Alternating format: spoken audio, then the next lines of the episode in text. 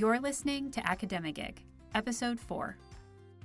Academigig is a podcast for current and aspiring academic creatives, freelancers, and entrepreneurs. Along with every episode, we post show notes with links to resources mentioned in the episode and a full transcript. You can find these materials, sign up for our email list, and share your ideas for episode topics at academigig.com. Now, on to the episode. Hey, Sarah, nice to talk with you again. Hey, Katie, how's it going? It is going well. What is up for you in your business this episode?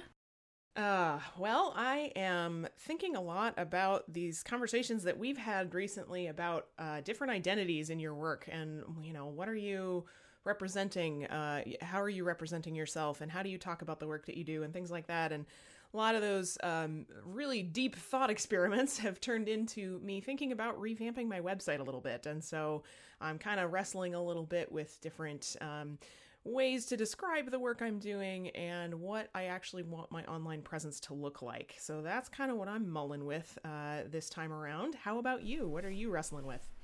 Uh, well, I had mentioned on the last episode as our resource um, to recommend this course on Rock Your Web Design Business, and I am like smack dab in the middle of it. And I love it. It's super helpful, but it does take time. So I've really had to kind of set aside some time that typically would have been devoted to other parts of my business to really um, digging in on some of my professional development for me and for the business. And um, it's been a nice reminder that, you know, you need to set aside time for things like reading and taking courses and also some of your finances as well to invest in those things. Um, but it's been really helpful. It's it's got videos and there's also some workbooks that are kind of embedded, and then other documents that are embedded throughout the course that um, are really helping me to think through. Uh, similar to you, you know, like the website presence for this particular part of my business and how to talk with clients about the different kinds of services that we offer and the kinds of benefits they would get from working with us. So, um, a lot of brain work, but it's mm. really good. Really good. Good. Good. Glad to hear it. So uh, that kind of segues us very nicely into our topic for today. Do you want to uh, kick it off and kind of describe what we're what we're going to be chatting about today? Sure. So what we thought we'd talk about today is um, how do you kind of have these different identities with your business and um, it's a little bit splitting off of our previous conversation about full time work versus side work because um, for me, you know, like I have a, a separate set of like you know business cards and resources and i have a separate website and, and things where i need to send people that represent my side business apart from my full-time job. A big reason for that is i work for a state institution so i have to be really careful um, that i'm not like you know muddying those waters. Um, but also because we work with different kinds of clients and different kinds of stakeholder groups and and like I keynote on a lot of different topics and things, like we just might take on, you know, different kinds, we might wear different hats with different kinds of clients. And so we thought we'd kind of dig into that today. So, Sarah, let's start. I'm curious if just what are the different kinds of hats you feel like you're wearing with your business? Yeah, uh, one of the one of the biggest challenges when I first got going here was thinking about all of the different things that I could do uh, in the business and that I wanted to do in the business and how they all fit together because some of them some of them seem kind of disparate from one another. So if I just sort of list off a few, um, you might get a sense for how these things are a, a little bit hard to to put together. Um, so I have the organizational development uh, component, or the organizational sort of strategic planning and evaluation and uh, organizational progress kinds of things that I like to do, and I like to think of that as the um, application of my how to do research uh, kind of hat. Um, but there's a lot of pieces to that. So there's a lot of things like digital technology and consulting on, you know, social media or thinking about how do you run a focus group or what's the best way to get input from your stakeholders is it to put out an online survey it's then developing the online survey and thinking about how to market the online survey so there's a lot of pieces that go into that and then on the other side i uh, have written a book that's called Bridging the Relationship Gap. That's all about the content of my uh, of my studies in graduate school. So about stress and resilience um, throughout early childhood, and so. Um, for that side, I, I do things like go and do speakings and trainings and professional development opportunities with teachers and social workers and others who work with kids and families. And those two things feel really different sometimes. Uh, if you think about just audience, those are two really different audiences. One is professionals who are working with kids and families and or parents or that sort of thing. The other is organizations. And so when I think about how do I um, describe the work that I'm doing, it can get a little challenging because you know one of the things you're supposed to do is really hone in on your audience. And when my audience is sometimes two very different groups of people, um, it can get a little bit hard to um, figure out how to describe that and also figure out what is it that this this particular client might be looking for from me. So um, one of the things that's actually been really helpful in in thinking about how do these pieces fit together um, is that one of the the clients that I have right now they um, they do professional development trainings and those sorts of things, but they also are looking at redesigning some of their online training options. And they reached out to me because of the work that I've done on YouTube and um, other sorts of more public um, public speaking, but also online kinds of um, kinds of things that I've done in the past. And they came to me to um, help help them redesign some of these online courses. So that was really a a little bit of both and. Um, my content expertise is really helpful in that job, but so is my ability to understand how you know digital technology works and to do video and to think strategically about marketing and you know developing um, content and those sorts of things. And so it was kind of a nice marrying of those two.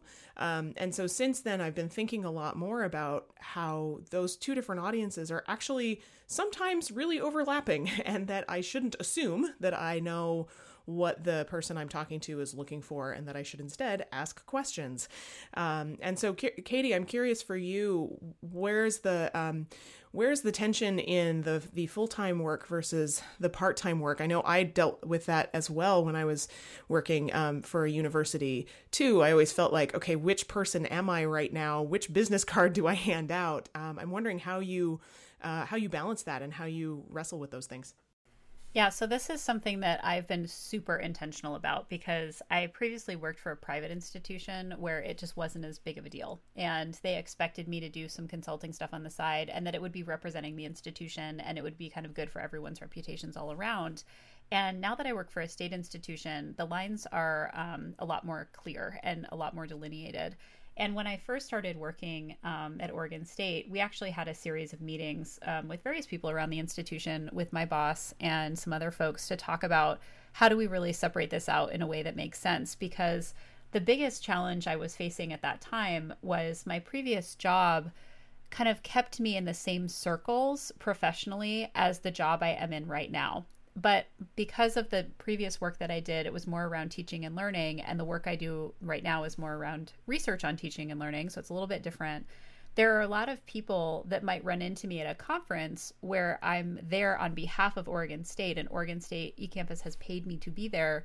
But someone approaches me because they know about my previous work and they want me to do something that would be part of my side business. And so I wanted to be, and it's and it's not like I have all of a sudden become a different person. You know, like right. I have right. the same I have the same network, you know, like I have the same contacts.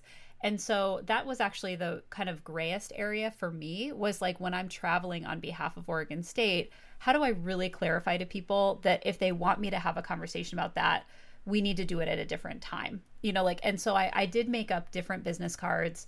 And and the other piece is too some people know me you know through my oregon state email. And so they'll email me at oregon state asking me to do something that's my side business. Yeah. So then i have to email them back and say you know um, this is actually something i do on the side and you know here's my other email and let's continue the conversation over there.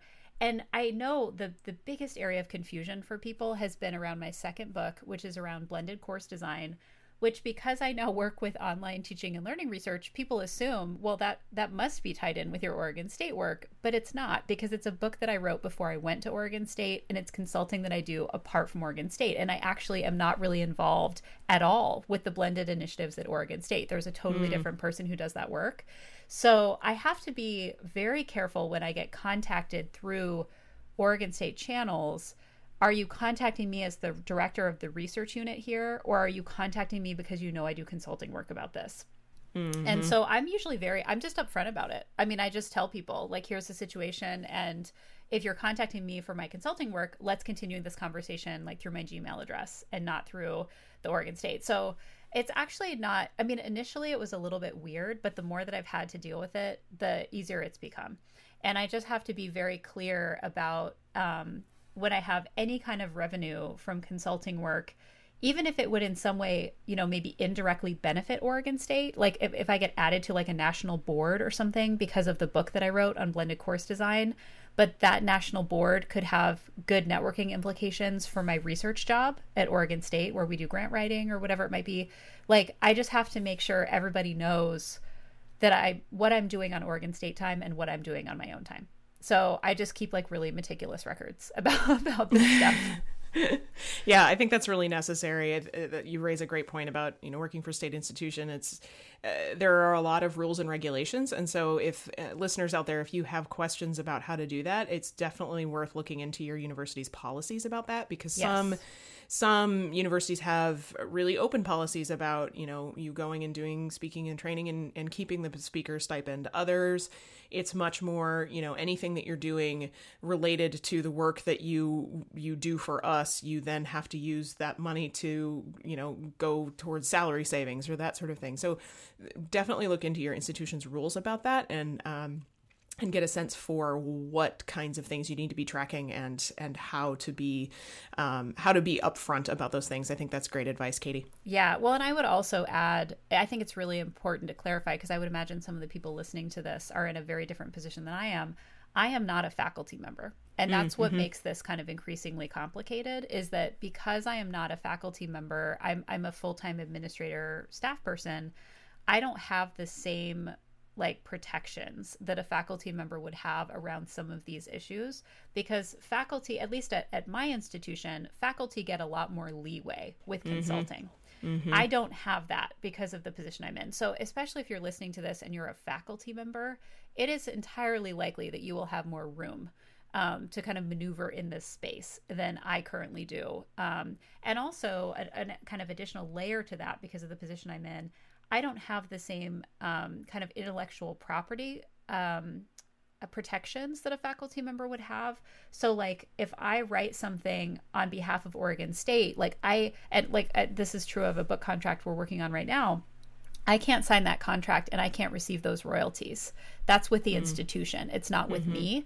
And so this is a, a reason and I think it's a it makes more sense to people why I do so much writing on the side because I want to own the rights to that and I want to have you know royalties come from that that come to my business so um, i've had to be really careful about also like this is why i do writing retreats and stuff like i i can't write during my oregon state time and and have it be mine Mm-hmm. So I mm-hmm. have to be really careful about that too. And so it takes a lot of I mean I mean I'm hoping people listening to this aren't like, "Oh, that's so much, you know, logistical work and it's not worth it." I mean, it's once you kind of get into the groove of it, it's a lot easier to do because you just kind of wear the different hats and mm-hmm. you know you you know when you can talk with people and when you can't and so I, I think it becomes easier over time but at least initially it can feel a little bit overwhelming yeah, I would agree. I had a, a, similar sort of thing when with my book when when that was uh, when I was in the midst of writing that, um, and just had to have conversations with with the people at my university about okay, how does this work and how do I report this as you know side income and all of those kinds of things. So just being upfront about that and, and really doing your your your research on the back end to figure out um, what is the proper way to do this or what ways you know could i stretch it a little bit and and ask you know say hey like if i do it this way is that still okay? Um, you know some places will be really flexible and some won't. It just really depends. Yeah it, it totally depends. And i think that it's not a conversation you should be scared to have. Um, but also i think it's really important to know that this could be a good point in your business to bring in like some legal counsel on mm-hmm. your behalf because um, your institution will not represent you and nope. they are representing the interests of your institution. And so if you're starting to have these conversations, this is when I I mean this was actually I think I mentioned this in in maybe our first episode like this was a big reason why I started my LLC was to really differentiate in a very um, formal way the work mm-hmm. that I was doing on the side from the work that I do for my institution. So um, yeah, but I, I do want to talk about Sarah, like how we are representing these different hats to different people because I think there are so many areas where this comes in, and like you'd mentioned website, I had mentioned business cards, mm-hmm. um, but I feel like there may be other things like social media. You know, yep. like where where are the different ways that that are kind of personalities and identities of our businesses are being represented. Um, so, what what would you say is kind of the key place that you feel like your identity is kind of for your business is kind of living online? Yeah, I would say it's in a it's in a couple of places. There's the there's the sort of more formal places like um, my website and I would say LinkedIn. Those are sort of the more professional Sarah um, parts of the of the business that I that I do. Um, and then there's there's the more uh, you know professional, but also um, kind of unique and authentic voice of Sarah, which I would say is uh, is primarily on my Twitter. Um, I I try really hard on my Twitter to walk that line of professional and personal. Um, I uh, you know I tweet a lot about things that I've been working on or cool videos I put out or you know those kinds of things that are that are self promotion um, kinds of things. I also share a lot of other people's content um, because I think that that's important and I believe that that's um, how we kind of increase our knowledge base in general is by sharing and lifting up the voices of others. Um, but then I also will get in GIF or GIF or GIF GIF wars with my friends on Twitter sometimes, which is also really fun and a part of my personality that I want to emphasize and that I think is um, part of what makes me who I am. And so that that thought that goes into um, what am I posting on social media is not only a what am I promoting on social media, it's a what is the personality I'm cultivating on social media. And so I would say that the the, the most sort of authentic um, online version of Sarah is probably on Twitter. So I'm at Dr. Langworthy if you want to see what that looks like. um, it's a little bit interesting. Sometimes there are really, you know, deep thinky pieces, and sometimes there are, you know, gifs of cute minions. It just really depends. Um, but I also think that um, being really thoughtful about how you put together that web presence, whether it's on social media or on your website, is is important, and it's something that I'm continually revamping. Um, as I mentioned at the beginning of the episode, I'm thinking a little bit about what language am I using on my website. You know, am I primarily a content expert? Am I primarily a YouTuber? Am I primarily an author? am I a consultant? What am I? Um, and how do I represent all of those things in a way that's clear and concise to the people who visit my website um, eh, without being inaccurate either and so that's that's where my challenge comes in um, I'd, I'd be curious to hear from you katie where where do you think you're most um, authentic online and and how do you uh, work to cultivate that personality so this is actually like a really difficult question for me to answer like in terms of authenticity. Like i think that the places where i'm most authentic are actually my podcasts.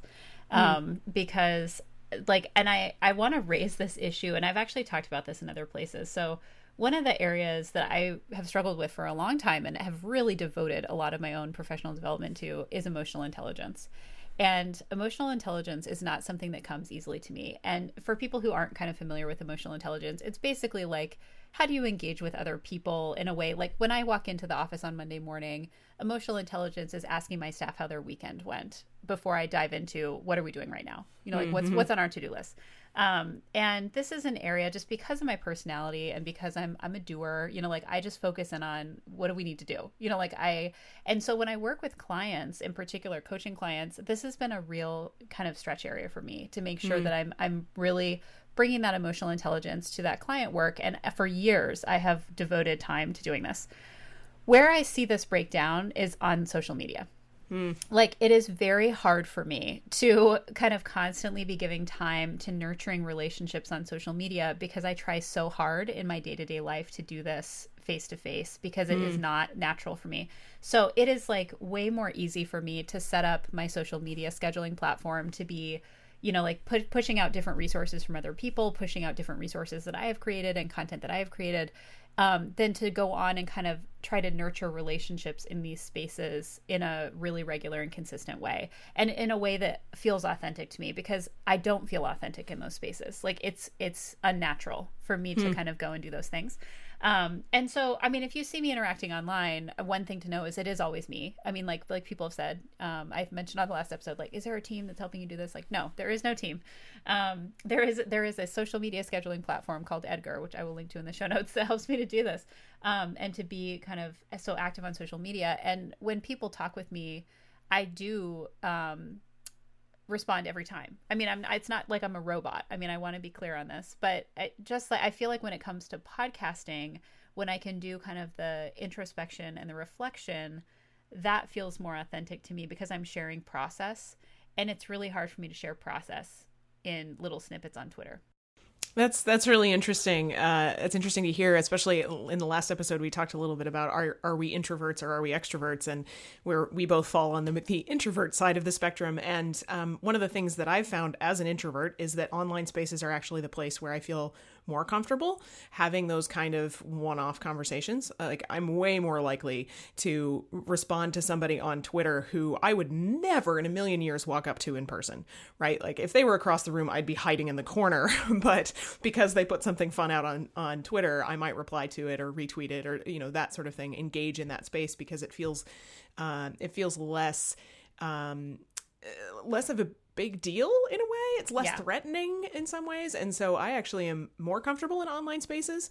Um, you know, I can certainly put on the the facade of being in control and totally professional pants Sarah when I need to in real life, but um, in reality, I'm I'm way more uh, comfortable at engaging one on one with people in in online spaces. Yeah, and I think that it's interesting because uh, as an introvert, I would say the same is true for me. It's just what comes naturally is to just kind of like not do that emotional intelligence work. Um, mm-hmm. So I think it's and it's interesting because I think you know for for people out there listening who also struggle with this, like you probably know, like you can do that work. I mean, like it just does not. It's not the first thing that occurs to you. Right. And so right. I find on in online spaces, I, I fall back a lot easier into mm. what is kind of my natural inclination, um, and I just have to practice more. I mean, that's the the challenge. And I've actually um, been thinking in the next whenever I can clear out some time in the next month or so, I'm really going to reevaluate my social media strategy because a lot of my social media strategy for the past year was really tied to experimentation because I was writing a book on what does it mean to be a professional online. So I mm. was doing a lot of things that I might not typically do because I was just trying things out so that I could kind of talk about them from a place of experience. Um, and in, in terms of also connecting it to the research I was doing. So, um, yeah, I mean, I, I think I want to go on and kind of reevaluate what are the different kinds of things that I'm pushing out into the world and how are people responding to it and, you know, all the metrics behind it and all of that, which it's, again, a great episode for a future podcast. Agreed. And any listeners out there who have um, thoughts on on this, how do you be, you know, a, a real person on the internet kind of thing, um, feel free to tweet us and engage us in that conversation. We'd love to hear your thoughts and your ideas on um, on how to how to do this balance. Uh, because Katie, as you said, you're writing a whole book on this question of how do you be a professional on the internet, and I think there are lots of different ways to do it, and um, it's not always clear what's the the best way, and uh, or if there is a best way. So always looking for um, ideas from others on that. Absolutely. And people can tweet us at academigig or um, Sarah, you mentioned you're at Dr. Langworthy. I'm at Katie double underscore Linder, and we can link to all that in the show notes as well. Um, and also, there's a, a, contact email on our, our website, academigig.com, if you want to shoot us a quick note about things that you're thinking about around these issues. Um, but Sarah, I would love to kind of shift our conversation to talking about our professional websites um, mm-hmm. because this is one of those things. I feel like mine has been under construction for a long time. I mean, not not like actively, but I feel like every you know six months or so, I've been like really heavily tweaking it, and I feel like I finally landed on something that feels good to me. Although there are pages within it that I I know I'm going to change. The mm-hmm. structure of it is is feeling pretty good to me. But um, talk to me about your professional website. What's when did you start it? What's the story of it? How's it changed over time? Yeah, uh, I started my website. I want to say like two to three years ago, and I started it primarily um, as a place to drive people um, who were reading my book. So I knew I wanted to connect my online presence to my book in a in a meaningful way, and so uh, what I did is I created a, a few sub pages that were kind of linking to to valuable resources or things that I thought were really important um, or extensions of the work um, that I that I highlighted in the book. Uh, and so I had these these web pages that were kind of resource, uh, kind of static resource pages, so that people who um, wanted more information on you know parental incarceration, for example, if that was a topic they were really interested in, they could go to my website and find that topic uh, and some more resources on that topic. Um, and my thought was, you know, that that gets that that deeper engagement piece a little bit and and makes people aware of some of the stuff I'm doing online. So since then, uh, a lot of stuff has changed, including that now I'm, you know, full time self employed, uh, and so I've had to change the um, the focus of the website a little bit, and I've also had to change. Um, some of my headers and those sorts of things. I've been trying to figure out again what are those identities, what are those words that describe the stuff I'm doing that people understand, you know, that aren't jargony or that that people can connect with very easily and quickly.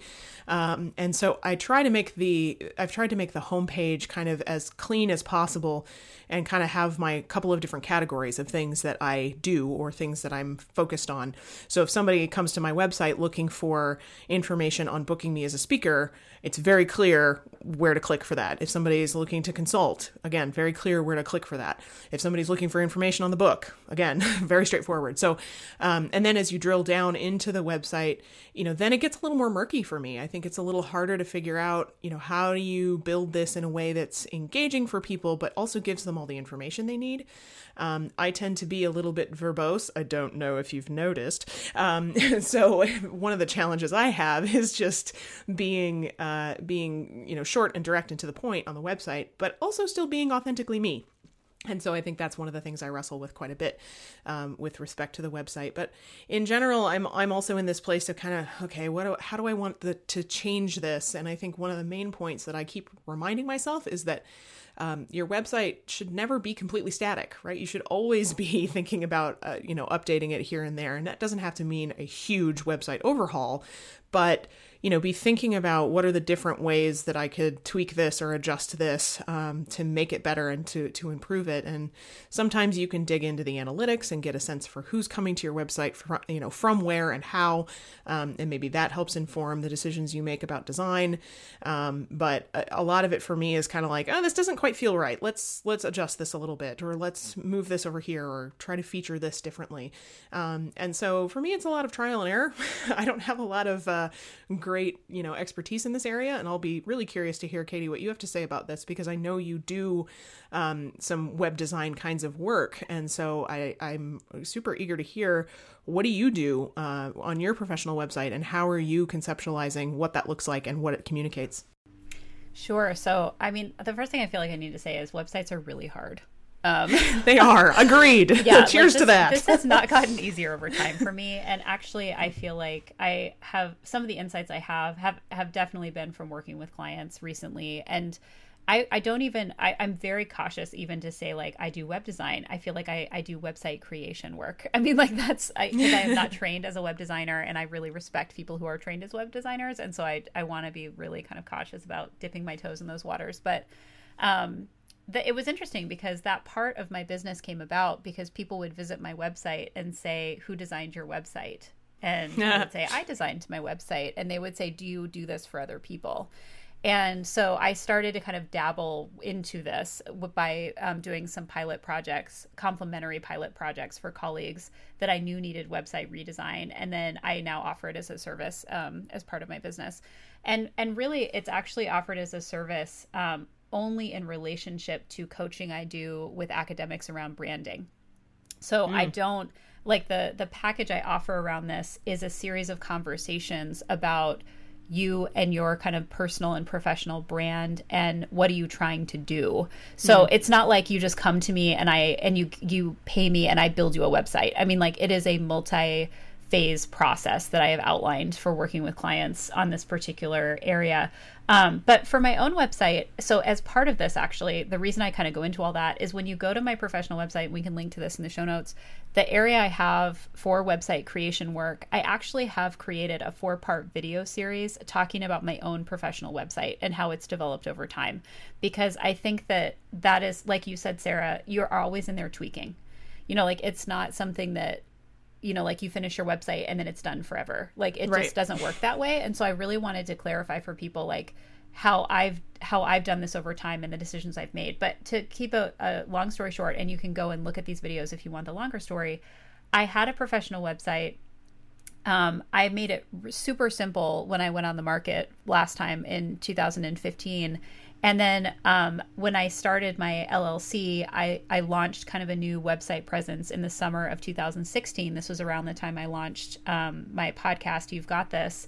And then partway through 2016, I decided I needed to like branch off of that professional website to have a specific site for my LLC. So I had one site that was really just talking about my projects, like my podcasts and my books and things like that. And then I had a second site, which was like where you could come hire me. And so one site was really like, here's all the stuff I give away for free, and here's like who I am. And then the other site was like, oh, you want to work with me? Here's all the ways you can work with me. Mm. Now, within the last couple months, though, because I've started selling kind of products, like I have this webinar series that I launched um, within the past couple of weeks, it did not seem right to me anymore to be separating out those two websites. And so, what I decided to do was to merge them back together again and so now mm. when you visit my professional website, there's an about page, there's a projects page where you can see my podcasts, my webinars, my books, um, you know, all these different kinds of things that I do. There's a blog. So I've taken all the stuff that I used to put out into Medium, which is a group blogging platform, and I brought it back to my own website as a, a way to kind of drive people to my website. And then I also have a work with me tab. And when you go into the work with me tab, you can find out about my individual coaching. You can find out about the website creation services. You can find out about um, my speaking and workshop facilitation services. And you can find out about some virtual writing groups that I'm planning to host next summer. So um, you can kind of find out about these different ways that you can kind of work with me and, and hire me, basically. But I've merged those things back together. And, and that's been interesting. Um, and I really liked the process of doing it. I felt like it really helped me to kind of streamline what is it that I'm trying to do. And I actually ended up stripping away, especially in my speaking and workshop facilitation, I ended up stripping away a lot of the stuff that I used to offer and I don't offer it anymore. So mm. um, that it was a really interesting process because I feel like, and it's not done. I mean, I, I to clarify, like you said, Sarah, it's never done. Um, but I, I, feel like it's in a more stable place now. Um, after kind of merging those two things back together. Yeah, I, I like what you said there about kind of bringing things back home, for lack of a better term. The the idea of connecting things that that you had in different places and and emphasizing that that these are all kind of they're all connected in a, in a yes. way because you are the connecting point. Yes. Um, one of the things I I often see with professional websites, and maybe you can you can weigh in on this as well, um, is the lack of intentionality about connecting all of the places that we exist on the internet in one place. And so one of the things I think my website, uh, the, the focus of my website is uh, honestly just to say, okay, here's where I am on Twitter. Here's where I am on YouTube. Here's where I am on LinkedIn. You know, it's that place where you can find me on all of the platforms that you prefer to operate on. But here on my website is where I can connect those. Sometimes I find it really hard when I go to a person's website or I go to an organization's website and I can't find where they are on Twitter, right? I, or yeah. I can't find, you know, the link to their Facebook page or you know their their Medium blog or whatever it is. Um, I think part of the the purpose of a website is just to be that um, that starting place for people to find you in other places, or to be that place where somebody finds you on Twitter and then goes to your website and learns, oh, you're over here, or oh, you're doing this cool thing. And so showcasing your work on in different areas and different places of the internet, I feel like is is something that sometimes people miss on a website. Yeah, I think that's true. And also I can't tell you how many academic websites I've gone to where I can't find their email. Like people like don't want you to contact them or something and i'm like Yeah. i'm trying to contact you for you know i want to collaborate with you or i want to hire you or whatever and i cannot find out where their email is so so please put your email on your professional website um, or at least but- a contact page. like, Yeah, exactly. Something, some way to get in touch. But I, I think so i think you're absolutely right these websites serve as a kind of home base and and i've talked about this on you've got this uh, i've done a couple episodes now on professional websites and i think that that is a really good reason because twitter could be gone tomorrow. And so if Right. you're trying to set up your home base on someone else's platform it's not the most stable thing. But the other thing that i think you've raised and this is part of the process i i kind of walk clients through is websites are not really about you they're about the mm. visitors they're about Yep. the user experience. And so you really want to think about like why would somebody come to your website? And mm-hmm. they would come to your website because they want to contact you or they want to learn more about your projects or they want to learn how to work with you or they need your bio or they need a headshot or they need you know like there's very kind of functional reasons that people would come to your website. And they need to be able to clearly find what they're looking for right from the very beginning. And I think the challenge for a lot of people is they may not know who's coming to their website, so they're Right. not sure where to direct them, or they may not have a clear idea of their own like map you know, of where people should go or like where they want to direct people or the pathways that they're trying to create on their website. And this is where I think working with someone else whether it's like hiring someone or just having a conversation with someone about like what is it that you might want to know if you come to mm-hmm. my website that will help you kind of to create these pathways and to make sure the website is functional and really like pleasurable from a user experience perspective. Like you don't want you want someone to come onto your website and stay there. You Yep. want them to kind of look around and like dig around on your blog and and like really see who you are and what you represent. And if you have like this outdated website that's, you know, clearly not being updated and it has errors on it and it's not mobile friendly and, you know, all these other things, people are not going to want to do that. And so I feel like this is really, I talk about in my book that your kind of online presence is like your curb appeal.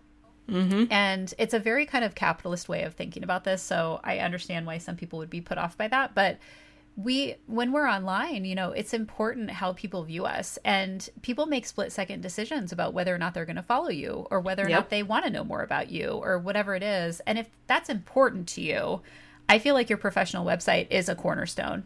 I mean it's it is a huge part of the foundation of who you are online. And um yeah I, so I, i'm just a huge believer in thinking really carefully about what is it that people need from you when they go to your your professional website. I totally agree. And I, I suspect most of our listeners have had the experience of finding somebody on a, on social media or finding somebody on their on a website and you know going to that website and having the the reaction of like yeah no they're I don't really need to know them. But Yeah. also having the experience with other people going to their website and being like wow this person's really cool. They're doing cool stuff. I want to know them. You want the second one right? Like that that's the reaction you want to generate for people. Yeah. um, you want them to get excited about the work you're doing and and the potential ways that they might connect with you. And if your website doesn't do that arguably especially in the self-employment world it's it's not doing it right right? You- Yeah. you, need to have that energy and that sense that people want to be near you. People want to hear from you and want to be connected to you in some way. That's that's what you want to go for. Yeah, well, and I think that there's definitely a difference between people who are really well established in the consulting world and in the the self-employment world where they have a network that's been built over time and they don't need a professional website. You know, like Right. they, they have something else going on. And I've definitely talked with these people and they've contacted me and said, you know, what do you think about this? And I'm like, you know, I'd be happy to work with you. But my special concern with those folks is sometimes they're hard to contact because it's it's hard to know how to get a hold of them. Um, but for people who are just starting out, this to me is like mandatory. I mean, like Yep. you need a professional presence that you own, that you control the aesthetic over, um, that you are not relying on social media channels or other channels. Now, not to say those are not supplementing your online presence because they certainly are, and having a Facebook page and you know all those kinds of things. Um, but it websites are so easy to do now in terms of like you know what you pay to buy a domain name and and hosting and you know all those different kinds of things. It is not you know out of the realm of possibility that people can do this on their own. Right. So i think that that's you know that's another thing that like the gate the gatekeeping is over in terms of creating your own professional presence. Like you really can figure it out. But um so the other piece i would say though is i think by merging my two professional websites back together, I was able to take a slightly different tone on mm. the website I just launched. And I also recently got new headshots done. Um, these are my second round of headshots this year, I should say, because I've gotten my hair cut twice um, in drastic ways. And so I needed to do it a second time. But actually, the first time I did my headshots, I felt like they came out pretty serious mm. and they weren't kind of playful in any way, mm-hmm. shape, or form. And so the second time I went back to do them, I wanted to have a little more personality. And mm-hmm. I feel like this new website offers some of that and it gave me the opportunity to really kind of I, I mean i don't want to go as far as to say like shift my brand because i don't think it's like that monumental of a change but mm-hmm. i definitely feel like it opens it up to be like this is who i am you know like and and even to the point where on my about page i put like likes and dislikes you know like and got a little bit more personal than i have in the past because especially when i'm working with people one on one you know like we are developing a relationship and yep. i feel like that relationship development starts on this website when you first come to learn about me and see if we might be a fit to work together. I think that's a great point, especially um, when you're thinking about those potential clients or people you might work with. You know, frankly, if they're put off by the fact that you, you know, you have a slightly silly uh, photo on your website or that you have, you know, talked about the things that you like and dislike, they're probably not the people you want to work with. And so the the great thing about being able to be more personal online and be you know and, and show that side of yourself on your professional website is it I think may even help filter out some of those clients that are not a great fit. And it's not that they wouldn't be a great fit for someone else, but for you, you know, if if they're not going to be having a good sense of humor during throughout the process, like for me that that's kind of hard. And so I would like to work with people who, you know, who have a sense of humor and so if I can convey that that's kind of my work style and that's how I roll, um, then that that makes that relationship um, more likely to start off on the right foot. I would say. Agreed. All right. So before we start to share some resources that have been helpful for us in relationship to this, is there anything else you want to say, Sarah, about wearing multiple hats? Uh, just that I love my hat collection and it's really fun. Me too. no, I don't know. I mean, I I have said this before on the podcast that I love having these different avenues that I'm exploring all at the same time. And though the pressure is often to specialize and to find your niche and to do one thing really well, that's not who I am. And so I love having these different things that I'm I'm working on that are in completely different areas um, in some cases, and and I love the challenge of that. I love that no day looks the same. Um, there's nothing that I'm focusing on one day that's you know, frankly, not completely different from something I'm doing the next, and and that's that's a variety that I really appreciate, and so I love being able to kind of switch back and forth between things. It also opens me up to meeting a lot of different people, which I love love. I love, you know, meeting new people and learning um, about our similarities and things that we might really gel on. And frankly, that's how you and I met, Katie. And so, like, I'm I'm very thankful for that. I'm very thankful for having those different hats. And um, yeah, my ever expanding hat collection. I'm just gonna just gonna keep tacking them on. It's great.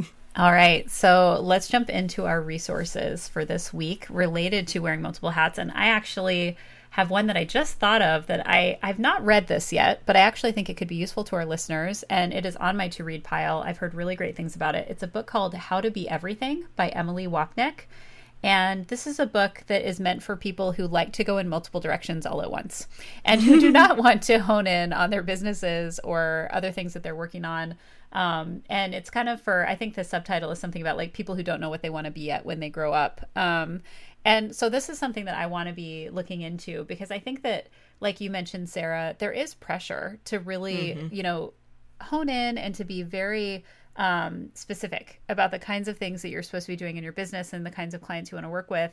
And for both of us, we've moved in a lot of different directions and are still exploring in a lot of ways. And mm-hmm. I think it's okay. And I think mm-hmm. this book says it's okay. So if you're if you're like Sarah and I and you want to kind of explore without guilt, maybe this is a book that would be helpful for you. Sarah, what's That's, your resource? That's great. I, I love that that framework and how to be everything because that's sometimes what it feels like. it feels like I'm trying to be everything. Sometimes yes. people give me funny looks, but you know that's all right. I'm gonna do me.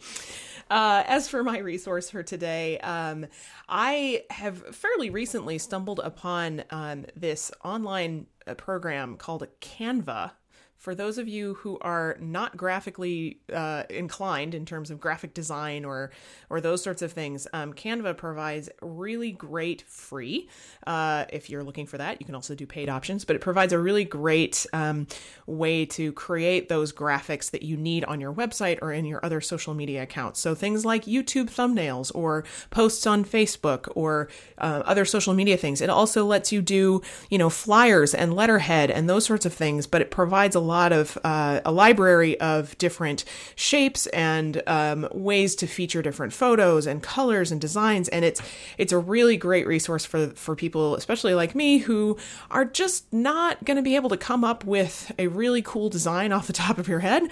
Um, they provide a lot of great templates and things that you can then play around with. And so I've been using Canva a ton for a lot of different projects in the last few weeks. And so for those of you who don't know uh, about that, definitely check it out because it's it's a great resource um, if you're looking at kind of graphics and how do I represent things online. And uh, definitely check it out.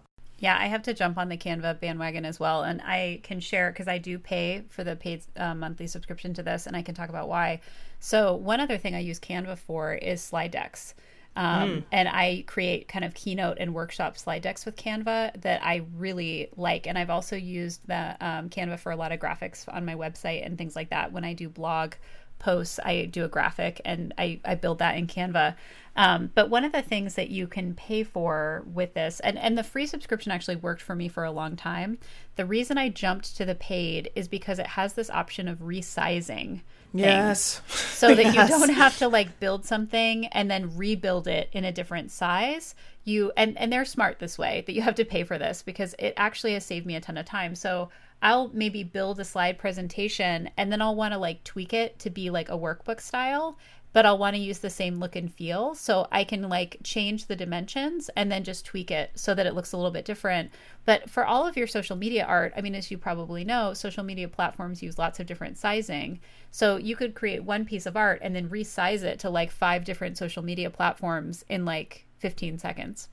You're making versus, me drool over yeah, here. I'm, I mean, I'm really sad I don't have the paid version. it's a thing. I know it's a thing. And so, um, and also there's some stuff that comes, I think, with just the paid version around like brand colors and things like that. So if you're always using certain colors in your brand, and and also if you want to be sharing amongst a team or something, there's all kinds of things you can do there. But um, I am a, a power user of Canva. I've been a power user for like a year, and I'm in there every week. I mean, everything I create for my podcasts. I mean, like, there's so many things that I use that platform for. It's been huge for my business. So I gotta, I gotta jump on that bandwagon too.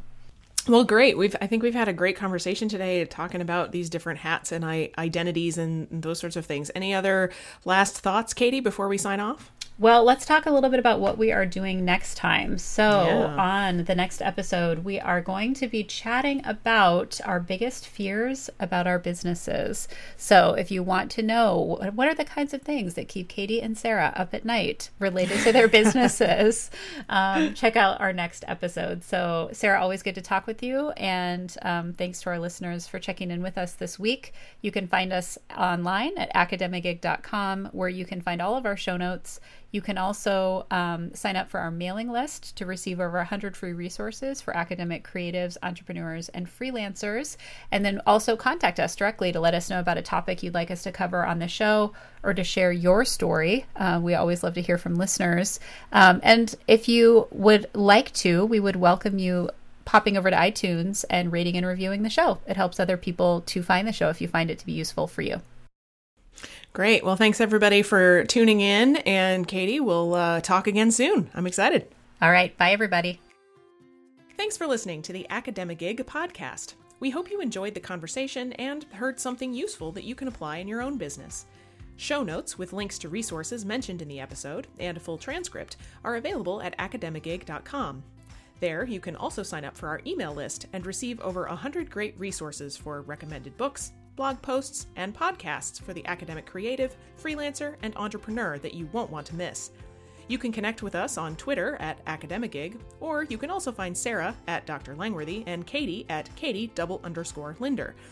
We'd love to hear from you and continue the conversation about this episode. There are several other ways to connect with the Academigig podcast. Visit the website to post a comment about a specific episode, suggest a future topic, or ask a question that could be featured on a future Q&A episode. If you like what you heard, please consider leaving us a review on iTunes. It helps us out and helps others find the show. And as always, thanks for listening.